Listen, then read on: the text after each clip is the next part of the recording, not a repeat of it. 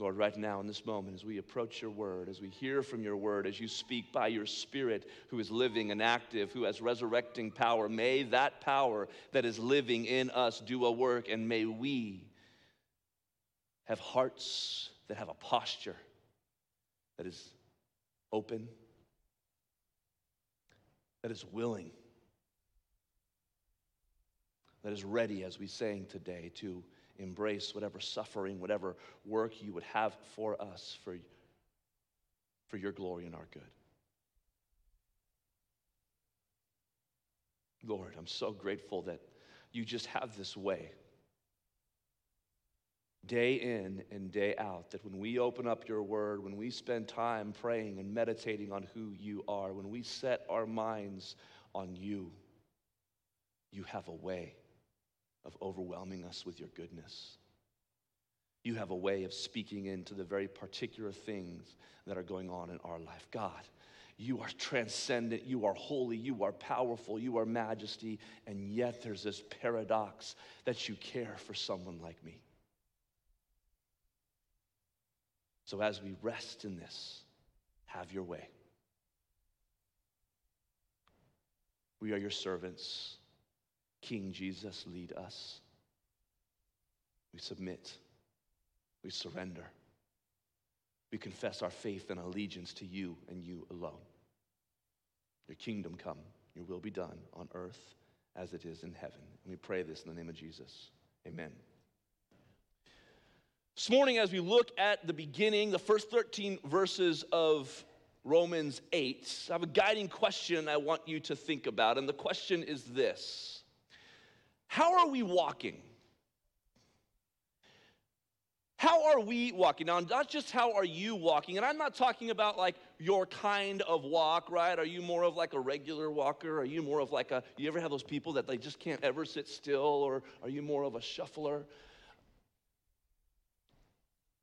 In Romans 8, Paul calls us to a certain way of walking, and not just me or you, we.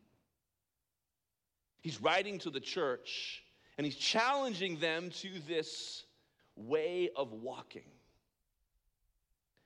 And I'd like us, as we look at this, just to be asking ourselves as we read this passage, as we dig into Romans 8, to be asking yourself about our church, about our faith community, about your family, and about your spiritual walk. How are you walking?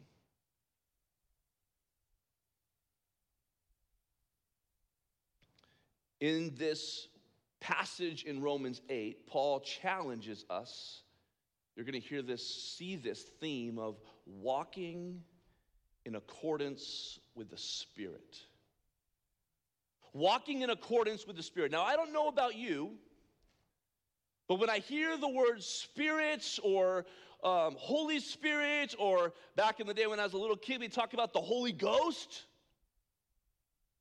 I get a little bit of like the heebie jeebies. Like I grew up like uh, in, in churches where we, we, we didn't talk about the Holy Spirit too much. Anyone ever see the movie Encanto? You know, in Encanto, there's this, these triplets that are born that have these kind of like special abilities, and there's two that are, you know, pretty common, and then there's this third one, his name is Bruno. We don't talk about Bruno. No, no, no. Right?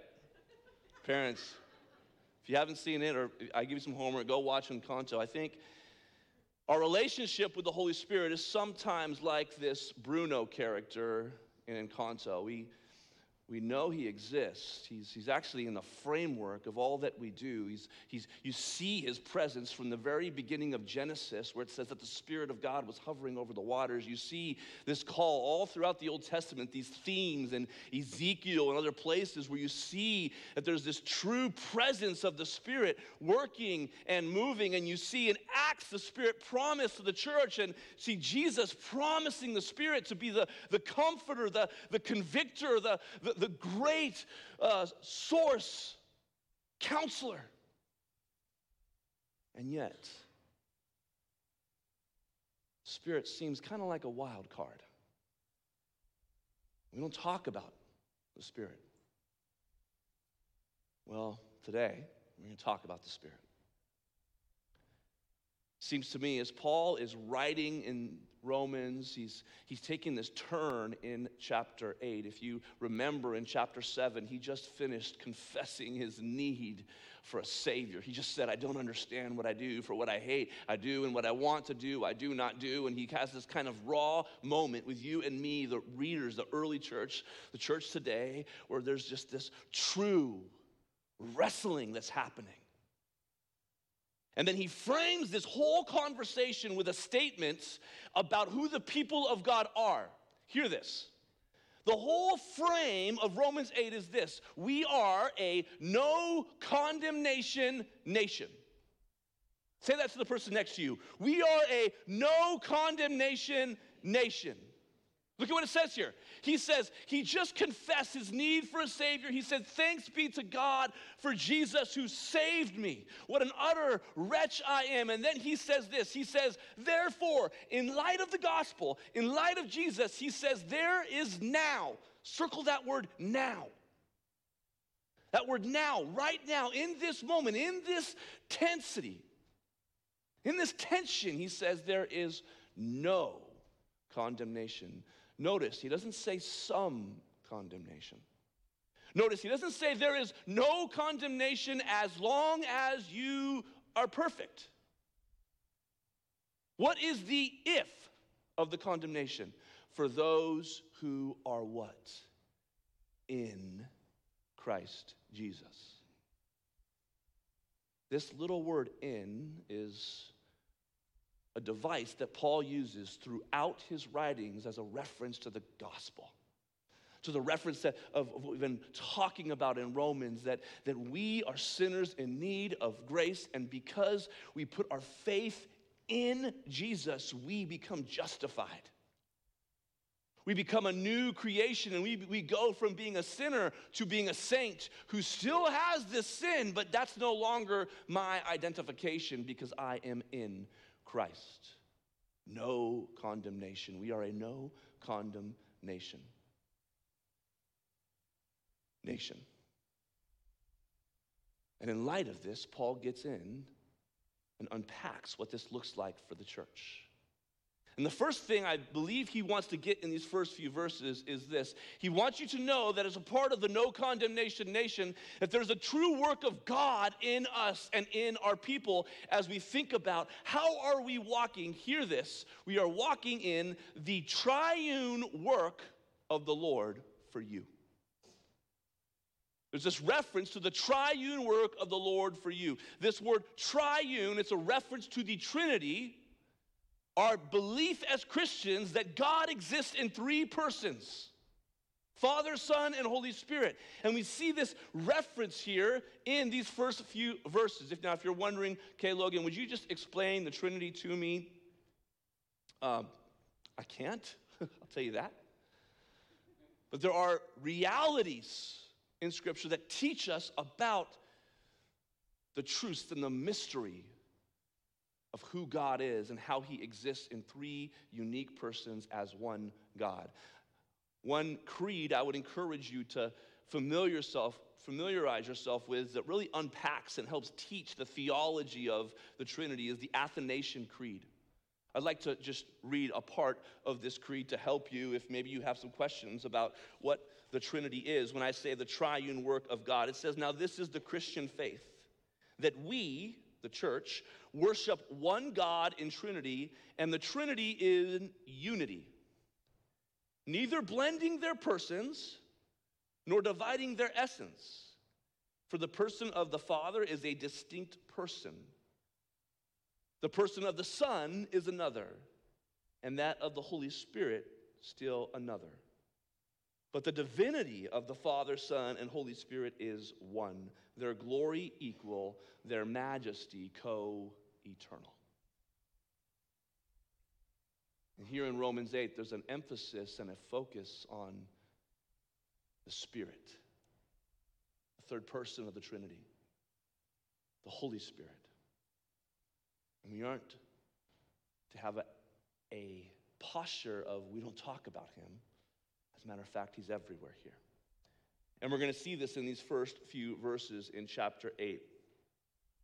Look at verses 2 through 4. It says this For the law of the Spirit of life has set you believer, free in Christ Jesus from the law of sin and death. For God, that's the Father, has done what the law, weakened by the flesh, could not do. Remember, last week we talked about the law, it reveals our sin, but it cannot be our Savior. By sending, here's, a, here's, here's Jesus, his own Son in the likeness of sinful flesh, and for sin, he condemned sin in the flesh, in order that the righteous requirement of the law would be fulfilled in us who walk not according to the flesh, but according to the Spirit. See that reference to those who walk not according to the flesh, but according to the Spirit. There's this call to this walking according to the Spirit. I love what Galatians 5 says. It says, We who live by the Spirit, let us also keep in step with the Spirit. There's this call as we think about the Spirit, as we think about the new life in Christ, that we are called to be a people who walk in step with the Holy Spirit. In summary, God sent the Son to condemn sin and to raise up the church, we're going to hear more about this resurrecting power as we get dig into chapter 8. To raise up the church, the church is not a building, as Galen mentioned in the opening gospel welcome. The church is a, a gathering of people called out on mission, united in Christ to, what, walk, to walk in cooperation with the Spirit. This is the call of the church. And so we have this first opening truth that as we think about our call, as we think about the gospel, we must not forget that the emphasis is on the work and the power of God. That He is the one that does the changing, He is the one that does the guiding, He is the one that does the convicting, and by His Spirit, we walk in this. We keep our attention and our focus centered on His power. And as we do this, Paul drills in even more. And we see this second truth about the indwelling work of the Spirit in you. The indwelling work of the Spirit in you. We really see this in verse 9 as there's this statement that you were once this, but now I tell you, this is who you are. You are in Christ. I also like to use the word the embodied work. It's reality that, that we're called to. And I'm just going to read through this, and I want you to see what, as Paul unpacks this, don't miss the beauty of this. There's some text where we don't even have to really unpack too much, we just got to read it. And look at what Paul's saying to you and me as we think about how we walk. He says this For those who live according to the flesh set their minds on the things of the flesh, but those who live according to the Spirit set their minds on the things of the Spirit. You see this dichotomy there's the flesh, who I, who I am, my, my struggles, my humanity, and then there's this new me, this Spirit led me. For to set the mind on the flesh is death, but to set the mind on the spirit is what? Life and peace. That peace word, shalom. That peace word is a beautiful challenge here. For the mind that is set on the flesh is hostile to God, for it does not submit to God's law. Indeed, it cannot. Those who are in the flesh cannot please God. We've seen this theme throughout Romans. All have fallen short of the glory of God, all have sinned. Go back to Romans 3. We cannot please God on our own in our flesh. You, however, look at this beautiful statement here. You, however, are not in the flesh, but in the Spirit. If In fact, the Spirit of God dwells in you. Now, this word if here, this is not meant to bring about doubt or question, to wonder, am I, is that if true of me? It's meant to be an assuring if. The if is dependent upon your confess, confession in, in your heart that Jesus is Lord and Savior. That's what the if is doing. And if Christ is in you, although the body is dead because of sin, the spirit is life because of righteousness. If the spirit of him, look at what he says here. If the spirit of him, of Jesus, who raised Jesus from the dead, dwells in you, he who raised Christ Jesus from the dead will also give life to your mortal bodies through his spirit who dwells in you. Another way of saying this those who belong to Jesus are changed. And they're walking in a way that is consistent. That word consistent is important.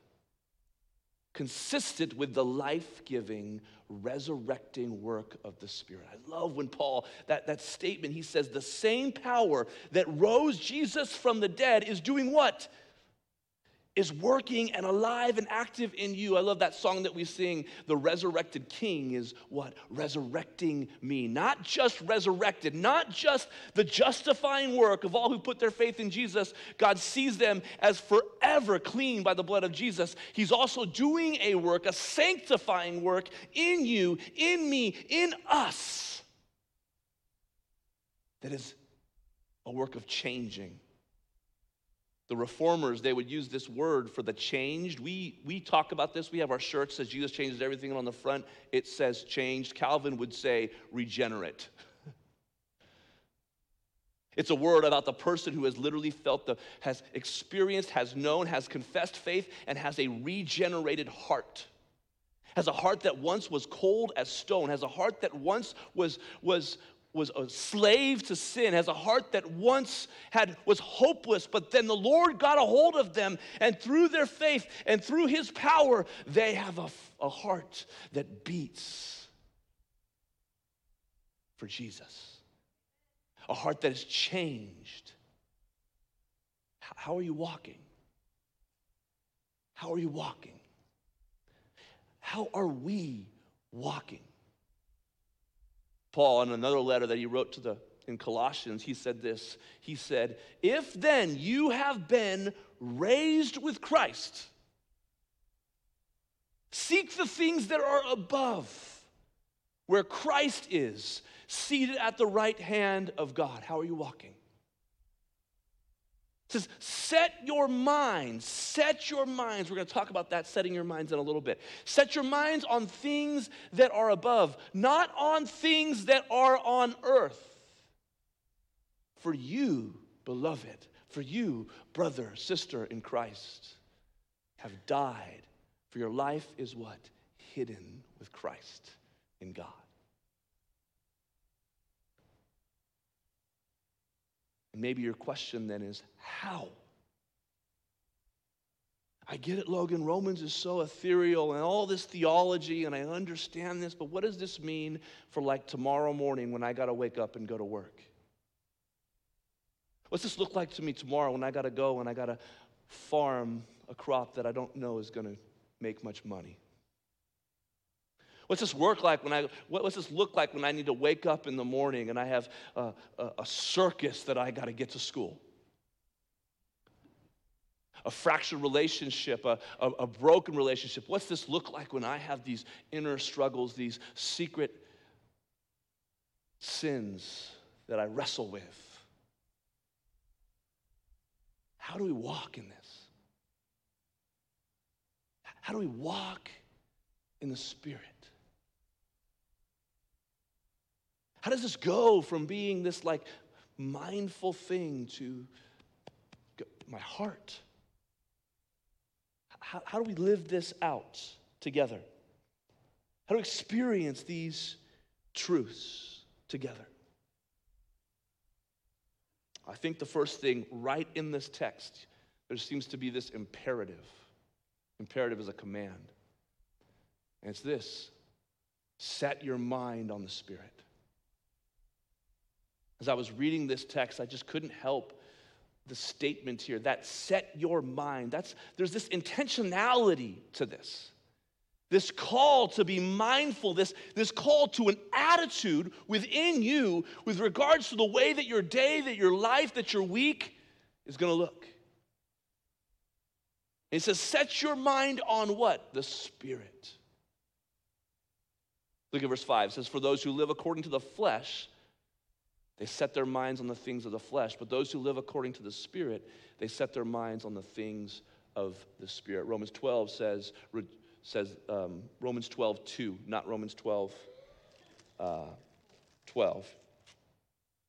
Romans 12, 2 says this Do not be conformed to the world, but be what? Transformed, changed by the renewal of your mind that by testing you may discern what is the will of God, what is good and acceptable and pleasing.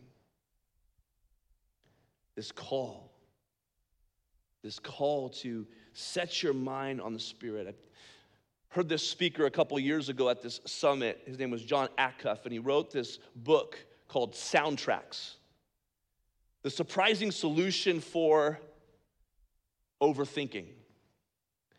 And the whole idea is that we all have soundtracks that are playing in our mind. Now, I'm not just talking about like Taylor Swift or whatever your favorite. Sorry, my, my family's in Taylor Swift mode right now. I have a young 10 year old daughter. But more about the soundtracks that are in your mind, the, the constant messages that you find yourself that are going circling around in your mind. And, and, and, and scientists and, and, and, studies have showed over the last 20 years that our minds are an incredibly powerful thing. There's this new development that we've discovered, and I have tons of teaching and, and idea on here in the, in the social world of this truth called neuroplasticity. It's basically this idea that, that, that the things that are fired together in your neurons that are fired together are actually wired together.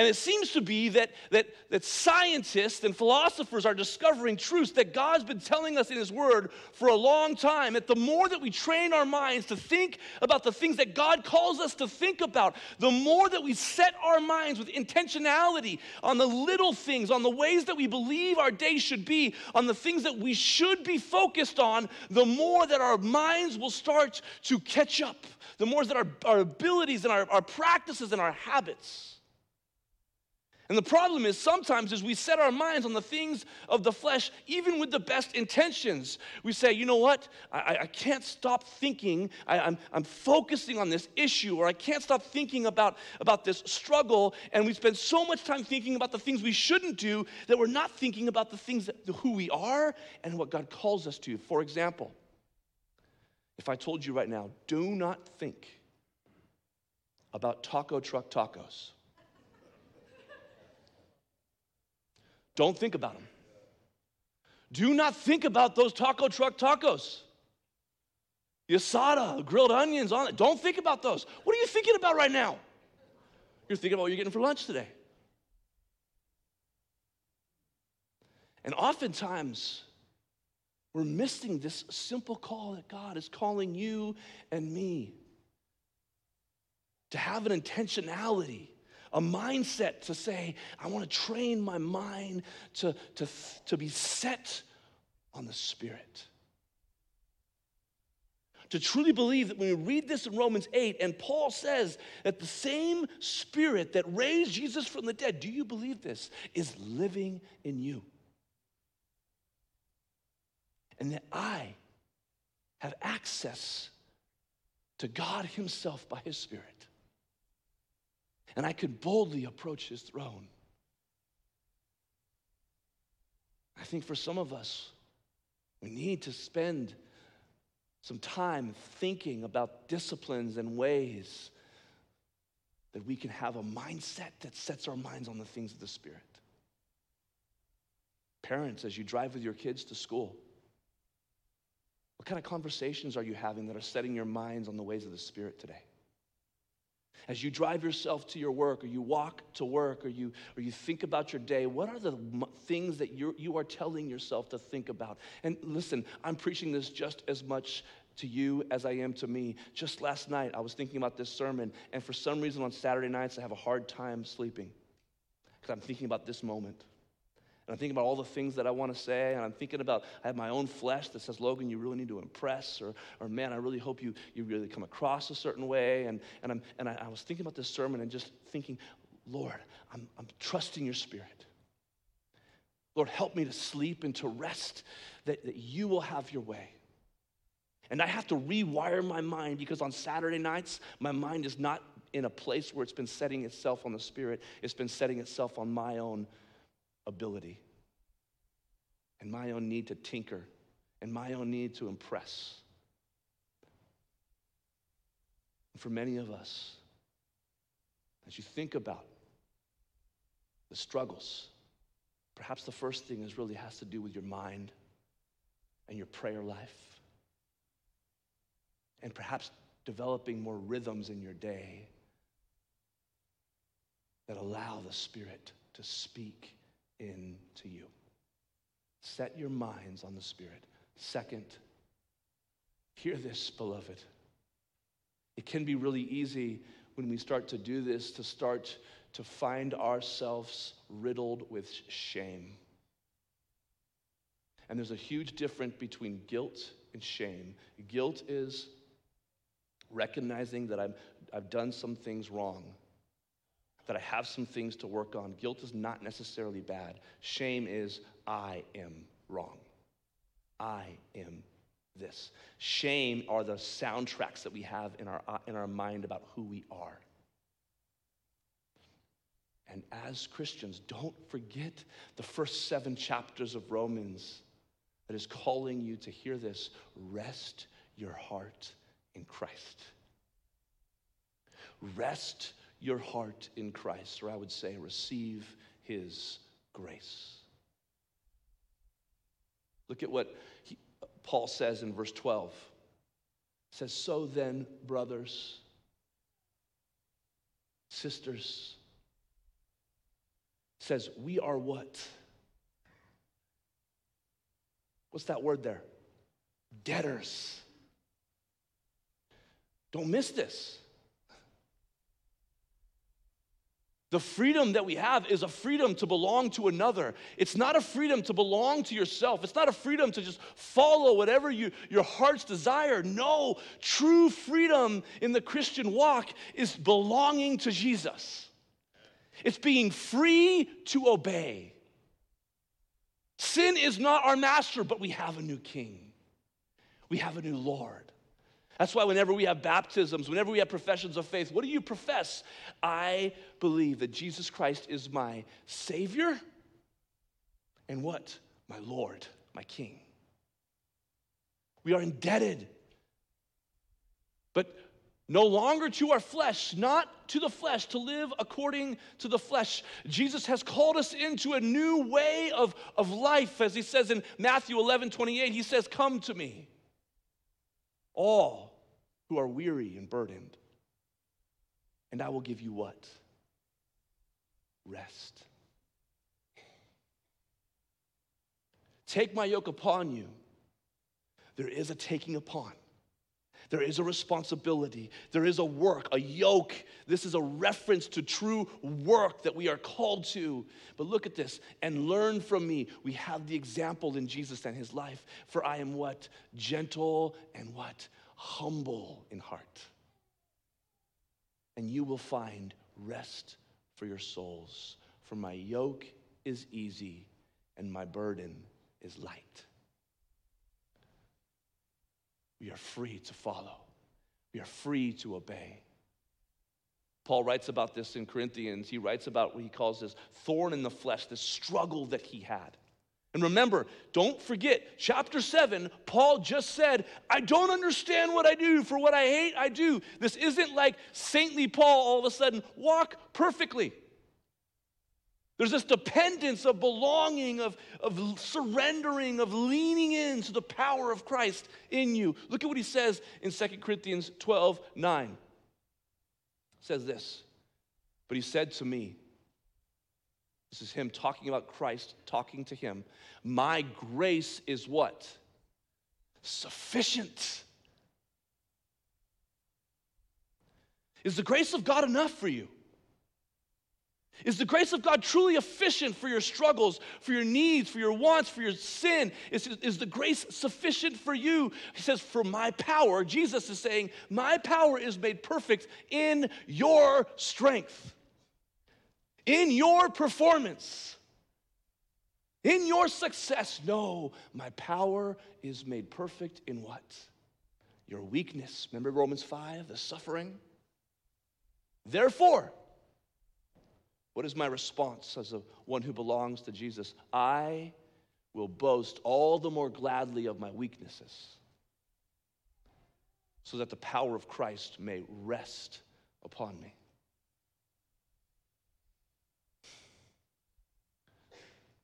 We can get so caught up in chapter 8 and all the, the, the, call to set your mind, and the second we'll talk about dealing with sin, that we also miss the opening line Beloved, we are a no condemnation nation. Martyn Lloyd, Lloyd Jones, he said this Most of our troubles are due to the failures, to our failures to realize the truth of this verse. What happens if we forget? That there is now no condemnation. And the guys on our teaching team says, living under no condemnation changes everything. And so there's this call as the church, as we think about how we walk in the Spirit, set your mind on the Spirit, rest in Christ. And finally, hear this though kill your sin by the Spirit. Kill your sin by the Spirit. Don't get it twisted. Paul's got Paul's calling the church to deal with sin. He's calling the church not to be apathetic and passive in the ways that we think about our sin and our struggles. Look at verse 13. He says this. He says, "For if you live according to the flesh, you will die. But if the spirit if by the spirit, who's the one that's killing the sin? Is it you? No. The one we don't talk about, Bruno, the, the Spirit? If by the Spirit you put to death the deeds of the body, you will leave. This you will live. This word, put to death, is meant to be vicious. It's, it's, it's a reference to this, this, this true, and the early church fathers called this the mortification of sin.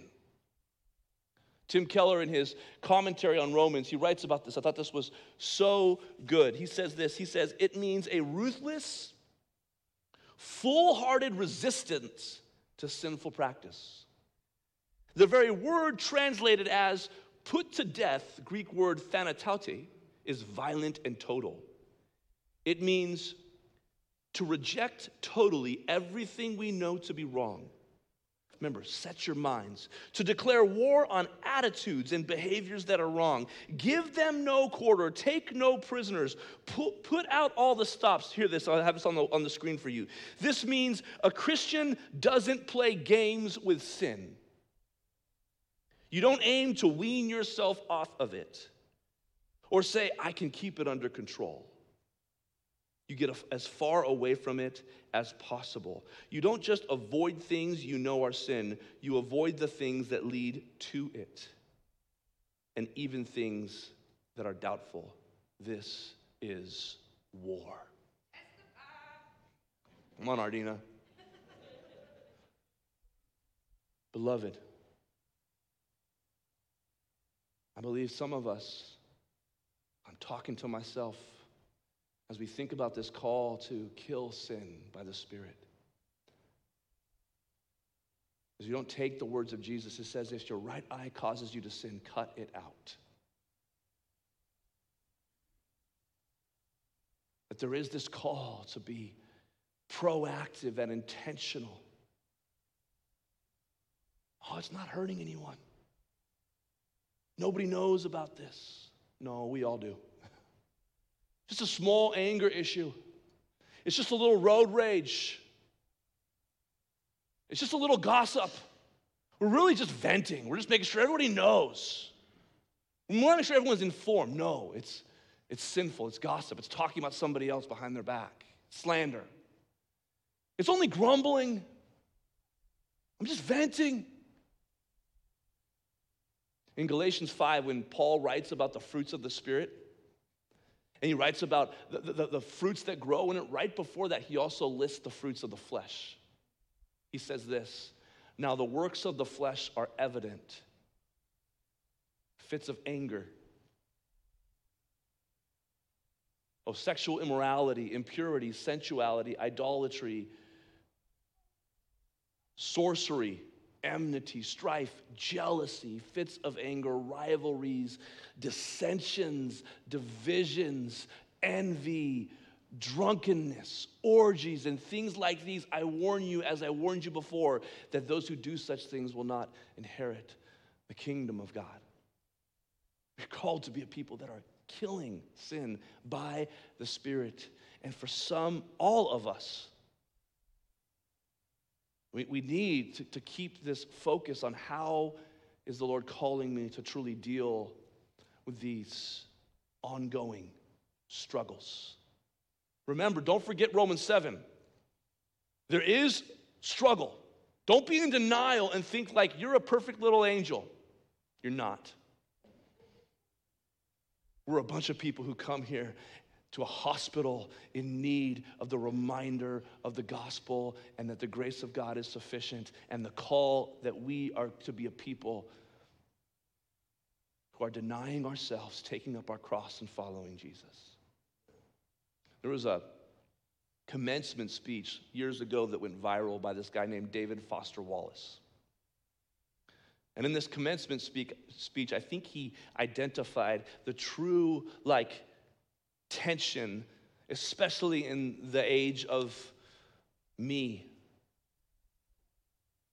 He wrote this that and it just resonated with many people. He said, Everything in my own immediate experience supports my deep belief that I am the absolute center of the universe, the realest, most vivid, and important person in existence.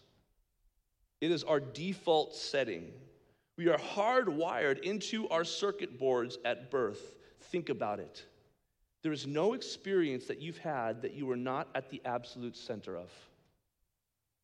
The world as you experience it is right there in front of you or behind you, to the left or the right of you, on your TV or your monitor or whatever other people's thoughts and feelings have to be communicated to you somehow. But, you, but your own are so immediate, urgent, and real.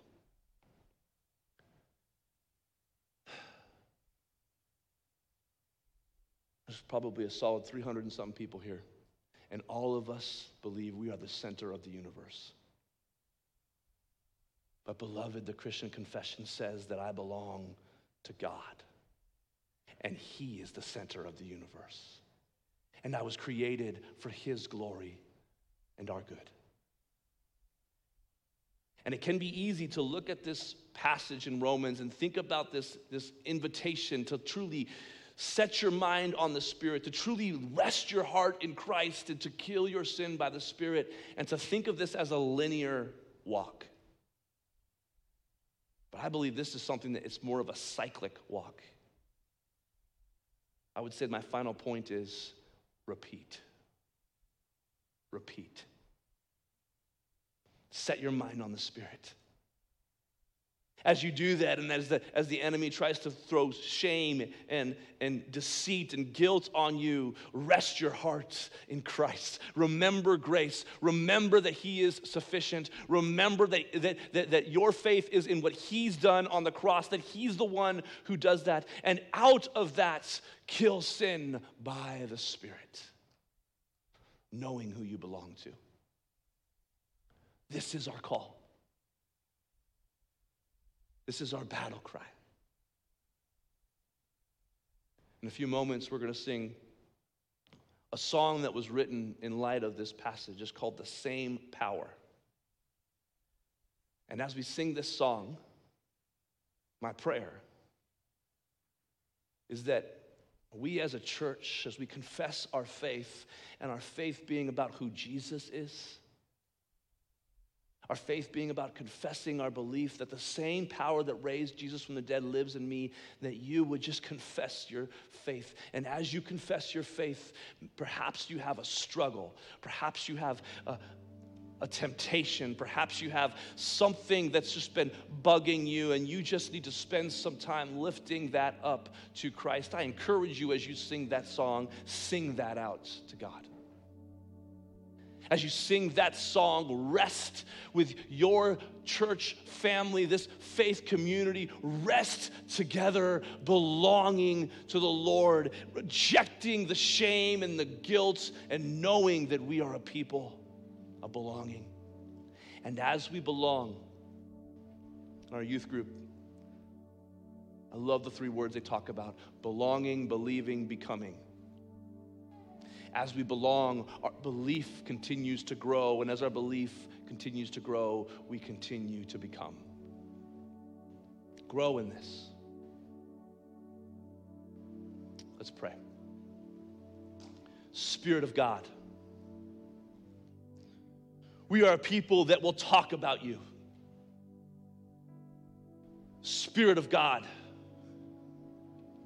We believe that you are real. We believe that you are active. We believe that your word is illuminated by you, Spirit of God, and that you testify about Christ Jesus, our Savior and our King, and that through Jesus we are connected to the Father. Spirit of God, we are broken. What a wretched man, what a wretched woman I am. Who will deliver me from this body of death? Thanks be to God for Jesus Christ, Spirit of God. We pray, we plead, we submit, we surrender to you.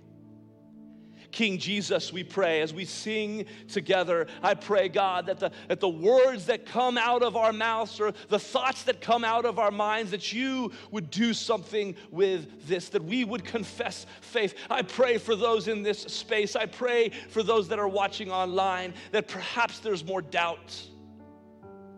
Perhaps there's true questions about your very existence, Spirit of God. I pray that you would speak.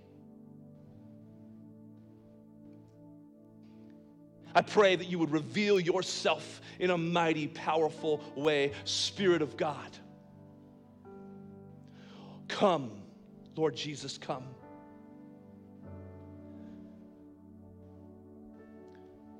Spirit of God, come.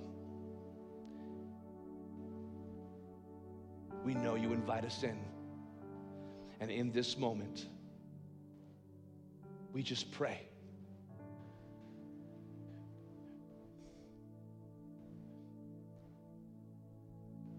You could just whisper, I receive you, God. If you could just whisper, I'm listening, God. If you could just say, kill my sin, God. If you could just say, thank you for the reminder that I belong to you, Jesus.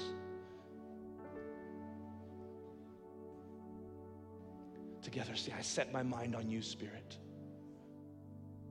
We love you, Lord. We sing to you and we worship you. And we pray this together in the name of our triune God, Father, Son, and Holy Spirit.